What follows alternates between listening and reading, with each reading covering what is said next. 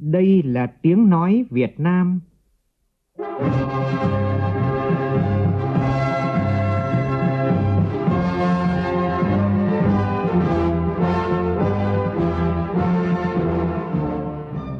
là tiếng nói Việt Nam, phát thanh từ Hà Nội, thủ đô nước Cộng hòa xã hội chủ nghĩa Việt Nam.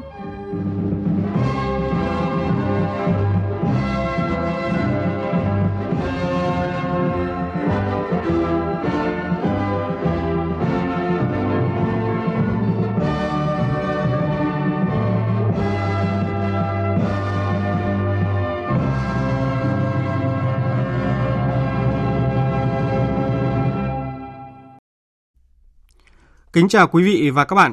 Mời quý vị và các bạn nghe chương trình Thời sự sáng của Đài Tiếng Nói Việt Nam.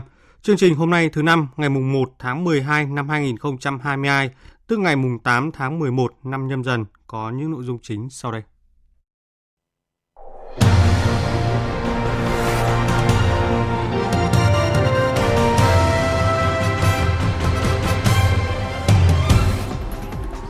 Hội nghị Điện gió Việt Nam 2022 khai mạc hôm nay tại Hà Nội. Xuất khẩu nông sản của Việt Nam 11 tháng qua đã chạm mốc 49 tỷ đô la Mỹ, vượt con số kỷ lục của cả năm ngoái. Từ hôm nay, giá ga bán lẻ trong nước tiếp tục tăng tháng thứ hai liên tiếp. Trong phần tin thế giới, Mỹ khẳng định không tìm cách cắt đứt quan hệ kinh tế với Trung Quốc. Khoảng 3 tỷ 600 triệu người trên thế giới phải đối mặt với việc thiếu nước ngọt ít nhất một tháng mỗi năm. Chương trình có bình luận nhan đề Lao động, việc làm và tăng trưởng kinh tế.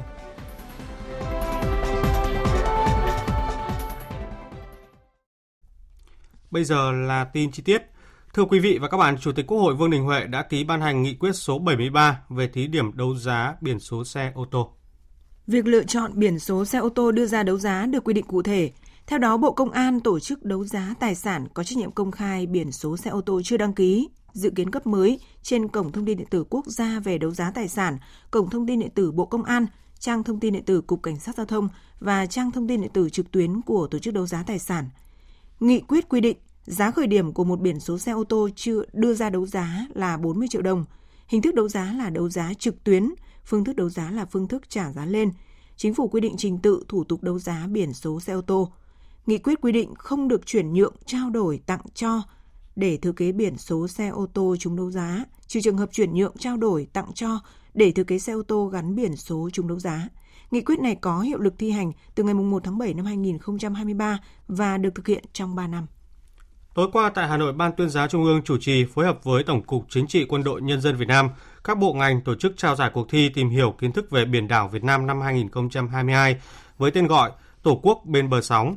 Tới dự lễ trao giải có Đại tướng Lương Cường, Ủy viên Bộ Chính trị, Ủy viên Thường vụ Quân ủy Trung ương, Chủ nhiệm Tổng cục Chính trị Quân đội Nhân dân Việt Nam, Bí thư Trung ương Đảng, trưởng Ban tuyên giáo Trung ương Nguyễn Trọng Nghĩa.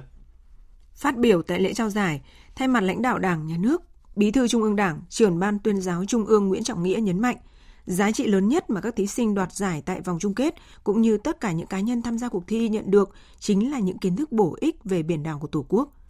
Ban tuyên giáo Trung ương, ban tổ chức cuộc thi mong muốn các thí sinh sẽ là những đại sứ tuyên truyền, lan rộng hơn nữa tình yêu, sự quan tâm đến những vấn đề về biển đảo, chủ quyền lãnh thổ đúng như thông điệp ý nghĩa mà cuộc thi tìm hiểu kiến thức về biển đảo Việt Nam năm 2022, Tổ quốc bên bờ sóng muốn truyền tải. Được phát động vào đầu tháng 7, sau gần 5 tháng triển khai, cuộc thi đã thu hút 15 triệu lượt đăng ký và tham gia dự thi. Trong đêm gala trao giải thưởng, ban tổ chức đã trao một giải nhất, một giải nhì, một giải ba và hai giải khuyến khích cùng các phần quà mang bản sắc văn hóa biển đảo. Xuất khẩu nông sản của Việt Nam 11 tháng qua đã chạm mốc 49 tỷ đô la Mỹ, vượt con số kỷ lục của cả năm ngoái. Dù tháng 11 xuất khẩu giảm nhẹ nhưng tổng kim ngạch xuất khẩu nông sản 11 tháng của năm nay đã chạm mốc 49 tỷ đô la Mỹ, vượt con số kỷ lục của cả năm 2021 với 48,6 tỷ đô la Mỹ. Theo Bộ Nông nghiệp và Phát triển nông thôn, con số ấn tượng này có sự góp phần không nhỏ của ngành thủy sản khi lần đầu tiên xuất khẩu thủy sản của nước ta chạm mốc hơn 10 tỷ đô la Mỹ, tăng 27%. Về thị trường xuất khẩu của nông sản Việt Nam, châu Á vẫn đứng số 1 với gần 45% thị phần, tiếp đến là châu Mỹ, châu Âu, châu Đại Dương và châu Phi. Hoa Kỳ tiếp tục là thị trường xuất khẩu lớn nhất của nông sản Việt Nam khi đạt hơn 12 tỷ đô la Mỹ, tiếp theo là Trung Quốc và Nhật Bản. Hôm nay sẽ diễn ra Hội nghị Điện gió Việt Nam 2022 do Hội đồng Năng lượng gió toàn cầu tổ chức thường niên kể từ năm 2018 trở lại đây. Trong hai, hai ngày diễn ra hội nghị sẽ có các phiên họp về cập nhật chính sách nhằm cung cấp tổng quan về hiện trạng ngành công nghiệp gió ở Việt Nam và tiềm năng cho thị trường điện gió Việt Nam đến năm 2030, vai trò của năng lượng gió hướng tới mục tiêu phát thải dòng bằng không vào năm 2050 và nhiều nội dung đáng chú ý khác. Phóng viên Nguyên Long thông tin. Hội nghị Điện gió Việt Nam năm nay có sự tham dự của hơn 500 đại biểu là lãnh đạo các bộ công thương, tài nguyên và môi trường, đại diện các đại sứ quán các nước tại Việt Nam như Đan Mạch, Na Uy, Hà Lan, Đức, Anh, cùng các doanh nghiệp, hiệp hội ngành nghề liên quan, các chuyên gia đến từ các viện nghiên cứu, trường đại học trong nước và quốc tế. Việt Nam được đánh giá là một trong những quốc gia có nguồn tài nguyên gió tốt nhất trên toàn cầu, đặc biệt là điện gió ngoài khơi, có thể đóng góp đáng kể cho sự phát triển của Việt Nam trong tương lai, mang lại cơ hội tạo ra hàng chục nghìn việc làm trong một ngành công nghiệp mới và cải thiện cán cân thương mại, đồng thời giúp cho đất nước đạt được các cam kết phát thải dòng bằng không. Ông Bùi Vĩnh Thắng, Giám đốc quốc gia tại Việt Nam của Hội đồng Năng lượng gió toàn cầu cho rằng Chúng tôi là những đại diện của khối tư nhân, của doanh nghiệp và của ngành muốn đối thoại với chính phủ để có thể tìm ra những giải pháp và những cái phương án và tất nhiên là tìm ra cơ hội cho ngành điện gió. Thì tôi có thể khẳng định là phần lớn các doanh nghiệp lớn nhất trên thế giới về điện gió ngoài khơi, những nhà đầu tư lớn nhất trên điện gió ngoài khơi đều đã ở Việt Nam hoặc ít nhất là đang quan tâm Việt Nam rồi. Và có những doanh nghiệp đã vào được khá là nhiều năm rồi và bây giờ đều đang muốn là có cái giấy phép khảo sát để có thể bắt đầu cũng hôm nay tại Hà Nội, Liên đoàn Thương mại và Công nghiệp Việt Nam VCCI, Hội đồng Doanh nghiệp vì sự phát triển bền vững Việt Nam sẽ tổ chức diễn đàn doanh nghiệp phát triển bền vững Việt Nam. Tin của phóng viên Nguyễn Hằng. Năm nay đánh dấu năm thứ 9 liên tiếp của Diễn đàn Doanh nghiệp Phát triển Bền vững Việt Nam được tổ chức. Các nội dung trọng điểm được thảo luận tại diễn đàn bao gồm quản trị doanh nghiệp bền vững dựa trên thực hành không đánh giá môi trường xã hội quản trị và áp dụng bộ chỉ số doanh nghiệp bền vững thúc đẩy kinh doanh đa dạng bao trùm, tái xác định giá trị doanh nghiệp từ khía cạnh môi trường, thúc đẩy mô hình kinh tế xanh, góp phần ứng phó biến đổi khí hậu. Chương trình sẽ mang đến cơ hội cho các doanh nghiệp trao đổi thảo luận giải pháp và đề xuất kiến nghị với chính phủ trong việc thúc đẩy doanh nghiệp phát triển. Những giải pháp và kiến nghị được thông qua tại diễn đàn sẽ giúp cộng đồng doanh nghiệp tăng cường khả năng chống chịu, nâng cao năng lực cạnh tranh và phát triển bền vững. Theo bà Phạm Thị Ngọc Lan, Phó Giám đốc chuỗi cửa hàng thực phẩm Cố Food khu vực miền Bắc.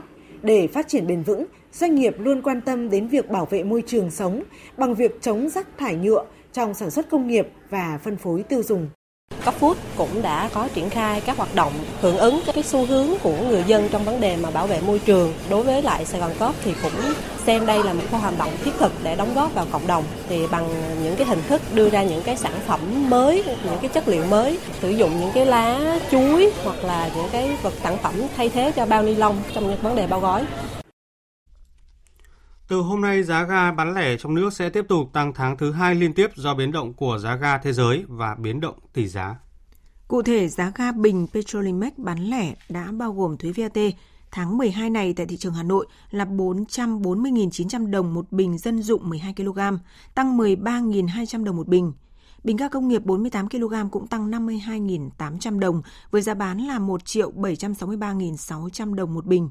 Theo ông Nghiêm Xuân Cường, trưởng phòng kinh doanh ga dân dụng và thương mại, Tổng công ty ga Petrolimex, Nguyên nhân giá tăng lần này là do hợp đồng giá ga thế giới bình quân tháng 12 ở mức 650 đô la Mỹ một tấn, tăng 40 đô la Mỹ một tấn so với tháng 11 và biến động tỷ giá đô la Mỹ nên tổng công ty thực hiện điều chỉnh theo mức tăng tương ứng. Như vậy tính từ đầu năm đến nay, giá ga bán lẻ trong nước đã có 5 lần tăng giá và 7 lần giảm giá. Thưa quý vị, kể từ ngày hôm nay, hơn 1.100 công nhân công ty trách nhiệm hữu hạn Tỷ Hùng, quận Bình Tân, thành phố Hồ Chí Minh chính thức bị mất việc do doanh nghiệp không có đơn hàng nên phải chấm dứt hợp đồng lao động. Mặc dù đã được thông báo trước đó cả tháng, nhưng mất việc vào thời điểm cận kề Tết Nguyên đán khiến công nhân buồn và lo lắng. Phản ánh của phóng viên Tiểu Huỳnh thường trú tại thành phố Hồ Chí Minh. Hơn 11 năm gắn bó với công ty trách nhiệm hữu hạn Tỷ Hùng, từ thuở lương cơ bản chỉ vỏn vẹn khoảng 2 triệu đồng đến bây giờ là 8 triệu đồng mỗi tháng, bà Nguyễn Thị Kim Loan 47 tuổi quê Sóc Trăng chia sẻ, đó là thu nhập chính đã nuôi sống bà và gia đình. Kể từ nay chính thức bị mất việc, mất thu nhập khiến bà Loan không khỏi suy tư lo lắng khi nghĩ về chi phí nhà trọ, sinh hoạt ăn uống và cả tiền gửi về quê lo cho cha mẹ già. Buồn quá, không có ai muốn làm mà công ty nó cũng tốt, có đầu ngay cái gì nó cũng lo đầy đủ với nó không có thiếu mình cái gì. Còn mình giờ mình thất nghiệp thì không có tiền hàng tháng thu nhập đóng trọ.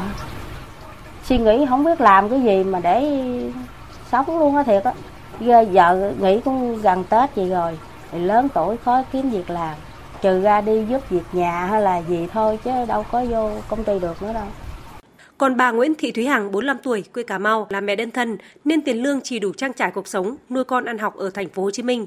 Giờ mất việc, bà Hằng như đang ngồi trên đóng lửa, khi về quê chẳng được mà trụ lại thành phố Hồ Chí Minh cũng không xong vì vướng việc học của con. Những người ở đây thì người ta muốn đưa con về quê thì không được, đang dở học phải đợi nghỉ hè, còn ở đây thì cũng không đó, không xong. Rồi nữa muốn về mà nữa không là vậy. Nếu mà về thì bỏ con học giữa chừng sao được? Thì phải đành bám ở đây là đợi con hết mùa học mới được về. Phải kiếm việc khác để làm mà bám mùa học về trong khu trọ đối diện công ty trách nhiệm hữu hạn Tỷ Hùng buổi tối trước ngày mất việc các căn phòng trọ cũng im ắng buồn bã hơn ngày thường.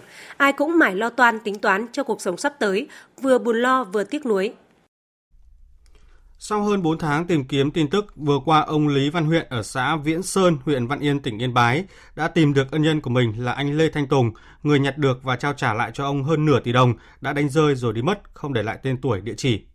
Phản ánh của phóng viên Thừa Chuân, thường trú tại khu vực Tây Bắc. Trước đó, ngày 15 tháng 7 năm 2022, ông Lý Văn Huyện ở thôn Khe Lợ, xã Viễn Sơn, huyện Văn Yên, tỉnh Yên Bái đi lấy tiền bán quế. Trên đường về, đến đoạn giáp danh giữa thôn Nghĩa Xuân, xã Xuân Ái và thôn Khe Qué, xã Viên Sơn, huyện Văn Yên, tỉnh Yên Bái. Do không cẩn thận, ông đã đánh rơi toàn bộ số tiền 550 triệu đồng mà không hề hay biết. Khi có người thanh niên đi xe máy đuổi theo trao trả lại ông toàn bộ số tiền rồi quay xe đi tiếp. Lúc đó do ông chưa hết bàng hoàng, còn người thanh niên trao trả tiền cho cũng không nói tên tuổi nên ông không biết tên gì, địa chỉ ở đâu. Khi bình tĩnh trở lại, xúc động trước tấm lòng và nghĩa cử cao đẹp của người thanh niên, ông huyện đã đến Ủy ban nhân dân xã Viễn Sơn nhờ xã tìm giúp ân nhân của mình. Sau hơn 4 tháng tìm kiếm tin tức, đến ngày 28 tháng 11 vừa qua, ông Lý Văn Huyện đã tìm được ân nhân của mình là anh Lê Thanh Tùng, sinh năm 1994, ở thôn Nghĩa Giang, xã Lang Thíp, huyện Văn Yên. Hiện anh Tùng là cán bộ kỹ thuật Trung tâm Viễn thông Văn Yên, VNPT Văn Yên. Sau khi biết về ân nhân của mình, ông Huyện đã tìm gặp để nói lời cảm ơn, đồng thời ngỏ ý muốn tặng anh một món quà, nhưng anh Tùng đã khéo léo từ chối. Ông Huyện xúc động nói cứ nói đến ờ, cái túi hơn nửa tỷ tiền tôi thấy xúc động lắm. Anh Tùng thật sự là người có đạo đức tốt không tham lam. Tham lam thì anh ấy sẽ nhận tôi cái đống tiền rồi. Với gia đình tôi làm không bao nhiêu năm mới được cái bằng ấy tiền. Tôi rất là cảm ơn anh Tùng và cơ quan anh Tùng có những người tốt việc tốt như thế. Về phần mình, anh Lê Thanh Tùng cho biết hôm nhặt được túi tiền là anh đang đi làm từ xã Miễn Sơn về. Khi nhìn thấy túi sách với nhiều cọc tiền mệnh giá từ 100 đến 500 nghìn đồng rơi tung tóe trên đường, anh đã rất sửng sốt bởi bản thân anh cũng chưa bao giờ thấy nhiều tiền như thế. Tiền nó bay ra rất là nhiều, toàn ờ, xếp 500 thôi thì cái cảm giác là mình ờ, rất là sửng sốt rồi. Thì tôi sẽ nghĩ đến đấy cũng là một cái số tiền lớn, có khi nhiều ờ, người là phải tiết kiệm cả đời người mới có được cái số tiền đấy. Ngay lập tức tôi đã đuổi theo để gọi cái chú đấy. Khi đấy thì tôi thì cũng chỉ nghĩ là mình thực hiện một cái việc tốt, được ý nghĩa thôi.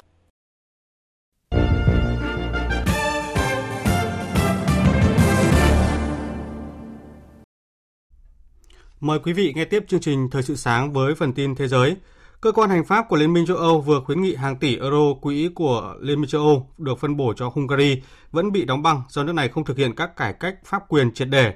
Đây là một động thái cho thấy sự dạn nứt ngày càng tăng của các giá trị cốt lõi của Liên minh châu Âu. Hải Đăng, phóng viên Đài Tiếng Nói Việt Nam theo dõi khu vực Đông Âu, thông tin.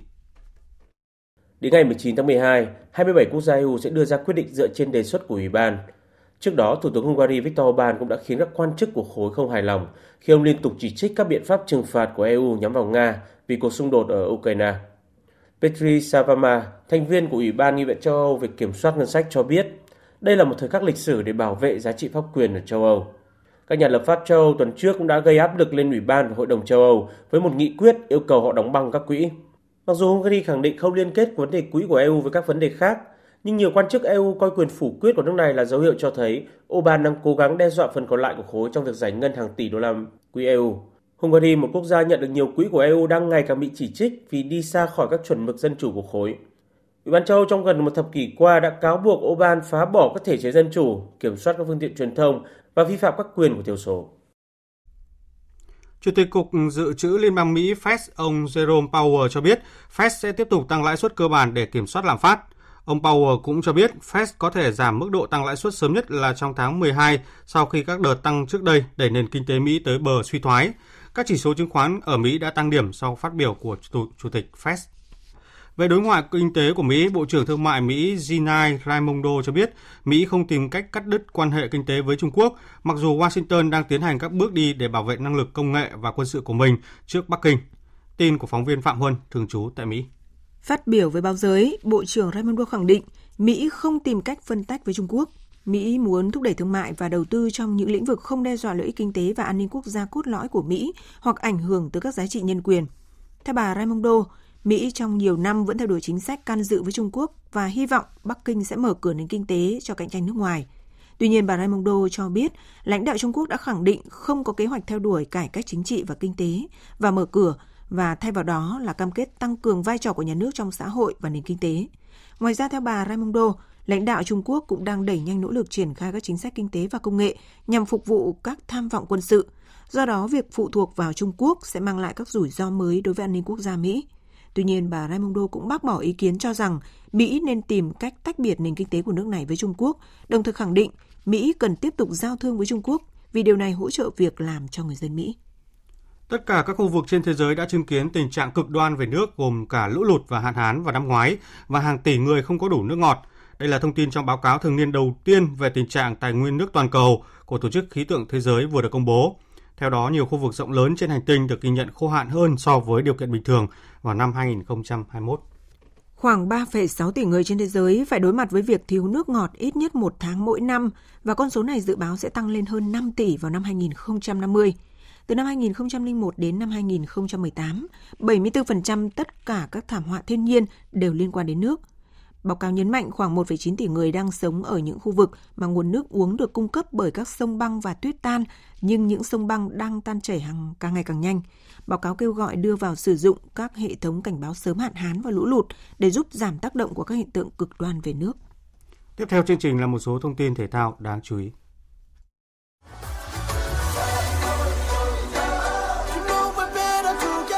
Nhật ký World Cup 2022 Nhật ký World Cup 2022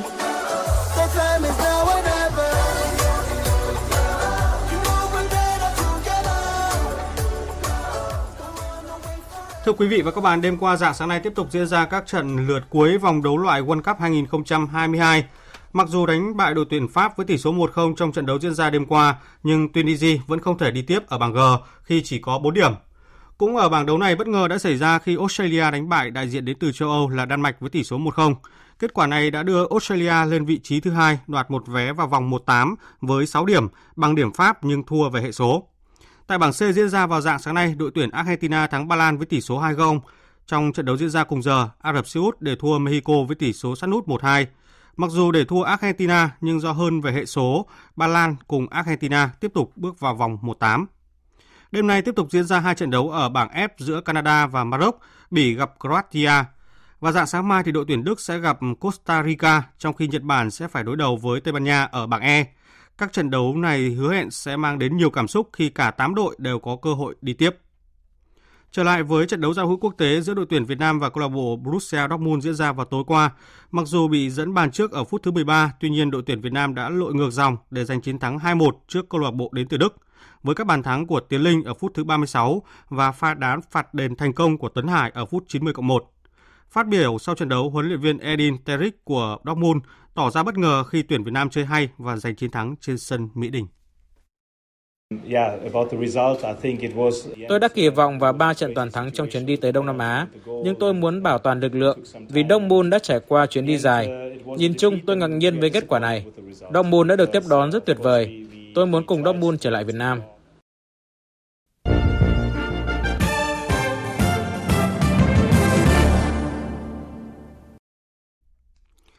Thưa quý vị và các bạn, chỉ còn một tháng nữa là kết thúc năm.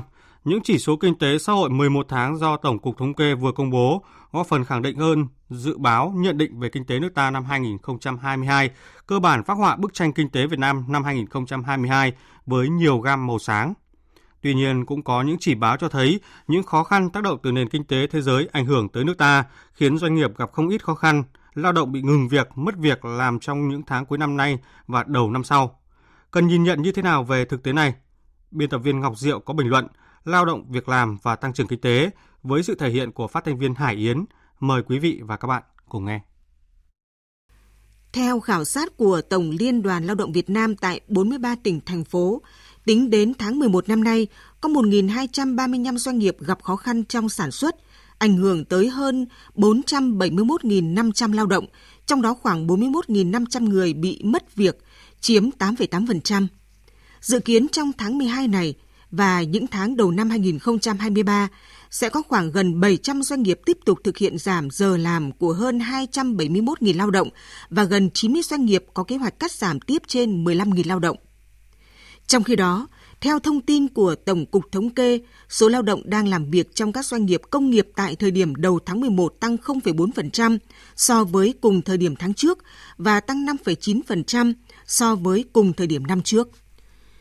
Lý giải như thế nào về những con số, xu hướng lao động việc làm dường như mâu thuẫn này? Theo báo cáo của Cục Lao động Việc làm, Bộ Lao động Thương binh và Xã hội, việc cắt giảm lao động, giảm giờ làm, nghỉ việc luân phiên xảy ra chủ yếu ở các ngành thâm dụng lao động, cụ thể là tại doanh nghiệp lớn trong các ngành gỗ, dệt may, da dày do có tình trạng giảm đơn hàng và hàng hóa không xuất đi được các thị trường. Trong đó, thành phố Hồ Chí Minh, Bình Dương, Đồng Nai, An Giang là những địa phương có đông lao động bị ngừng việc, giảm giờ làm.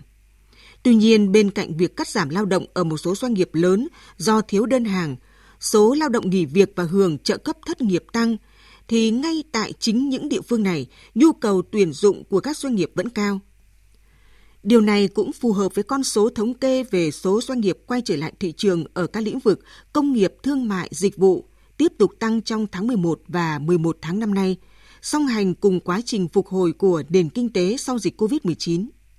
Như vậy, tình trạng lao động mất việc đang xảy ra ở một số lĩnh vực, ở một số doanh nghiệp bị tác động trực tiếp bởi sự thu hẹp của thị trường, không phải xu hướng chung về lao động việc làm thời gian tới.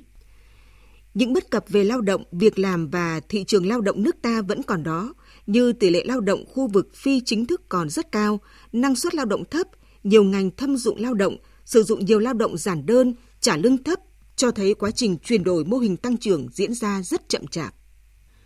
Với xu hướng của cuộc cách mạng công nghiệp lần thứ tư và việc nước ta tham gia nhiều hiệp định thương mại tự do, cơ cấu sản xuất ngành nghề thay đổi nhiều, theo hướng xanh bền vững, sự phát triển của các doanh nghiệp trong nước và dòng đầu tư nước ngoài cũng theo xu hướng này. Việc đào tạo nghề, chuẩn bị nguồn nhân lực đáp ứng các lĩnh vực lao động mới là rất quan trọng.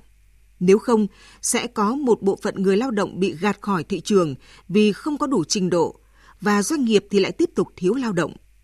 Năng lực cạnh tranh của doanh nghiệp suy giảm, khó có thể nói đến việc phát triển lớn mạnh. Năng lực cạnh tranh quốc gia cũng vì vậy mà khó có thể nâng lên. Tại kỳ họp thứ tư Quốc hội khóa 15, Quốc hội đã thông qua nghị quyết về kế hoạch phát triển kinh tế xã hội năm 2023 với 15 chỉ tiêu chính.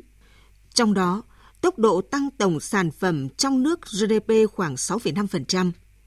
Tiếp tục thực hiện các giải pháp đã được nêu trong chiến lược về phát triển kinh tế xã hội, vấn đề nâng cấp chất lượng nguồn nhân lực, tăng việc làm, giảm tỷ lệ thất nghiệp, tăng sức mua trong nước chính là một giải pháp quan trọng để đạt được mục tiêu tăng trưởng kinh tế cao và giải quyết được nhiều vấn đề xã hội.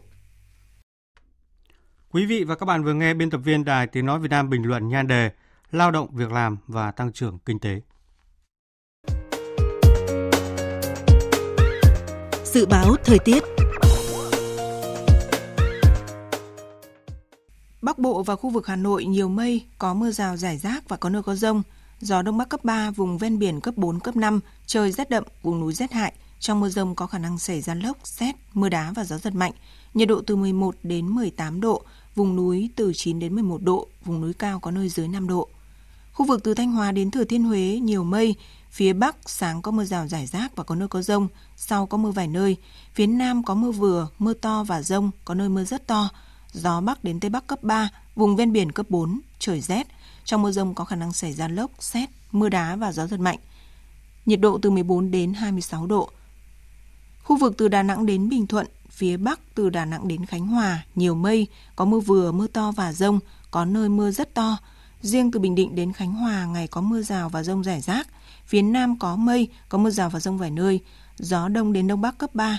Trong mưa rông có khả năng xảy ra lốc, xét, mưa đá và gió giật mạnh. Nhiệt độ từ 22 đến 32 độ. Tây Nguyên và Nam Bộ có mây, ngày nắng. Chiều tối và đêm có mưa rào và rông vài nơi.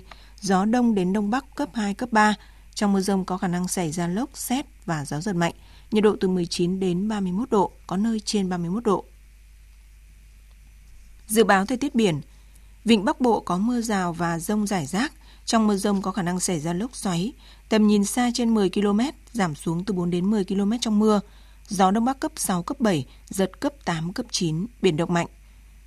Vùng biển từ Quảng Trị đến Quảng Ngãi, vùng biển từ Bình Định đến Ninh Thuận, vùng biển từ Bình Thuận đến Cà Mau có mưa rào và rông rải rác. Trong mưa rông có khả năng xảy ra lốc xoáy. Tầm nhìn xa trên 10 km, giảm xuống từ 4 đến 10 km trong mưa gió Đông Bắc cấp 6, giật cấp 7, cấp 8, biển động. Vùng biển từ Cà Mau đến Kiên Giang có mưa rào và rông rải rác. Trong mưa rông có khả năng xảy ra lốc xoáy và gió giật mạnh. Tầm nhìn xa trên 10 km, giảm xuống từ 4 đến 10 km trong mưa, gió Đông Bắc cấp 4. Khu vực Biển Đông có mưa rào rải rác và có nơi có rông. Trong mưa rông có khả năng xảy ra lốc xoáy. Tầm nhìn xa trên 10 km, giảm xuống từ 4 đến 10 km trong mưa. Gió Đông Bắc cấp 7, giật cấp 9, biển động mạnh. Khu vực quần đảo Hoàng Sa thuộc thành phố Đà Nẵng, khu vực quần đảo Trường Sa thuộc tỉnh Khánh Hòa có mưa rào rải rác và có nơi có rông. Trong mưa rông có khả năng xảy ra lốc xoáy, tầm nhìn xa trên 10 km, giảm xuống từ 4 đến 10 km trong mưa. Gió Đông Bắc cấp 7, giật cấp 9, biển động mạnh. Vịnh Thái Lan có mưa rào và rông rải rác ở phía Nam. Trong mưa rông có khả năng xảy ra lốc xoáy và gió giật mạnh. Tầm nhìn xa trên 10 km, giảm xuống từ 4 đến 10 km trong mưa gió Đông Bắc đến Đông cấp 3, cấp 4. Trước khi kết thúc chương trình Thời sự sáng nay, chúng tôi tóm lược một số tin chính đã phát trong chương trình.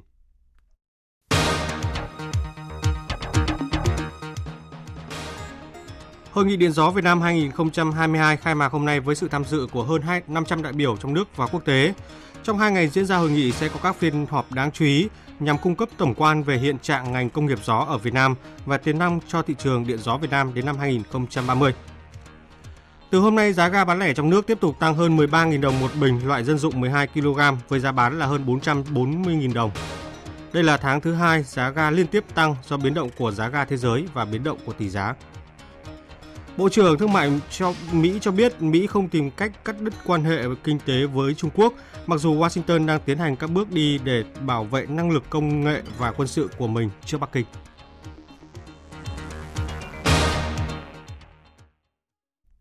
Đến đây chúng tôi kết thúc chương trình Thời sự sáng của Đài Tiếng Nói Việt Nam.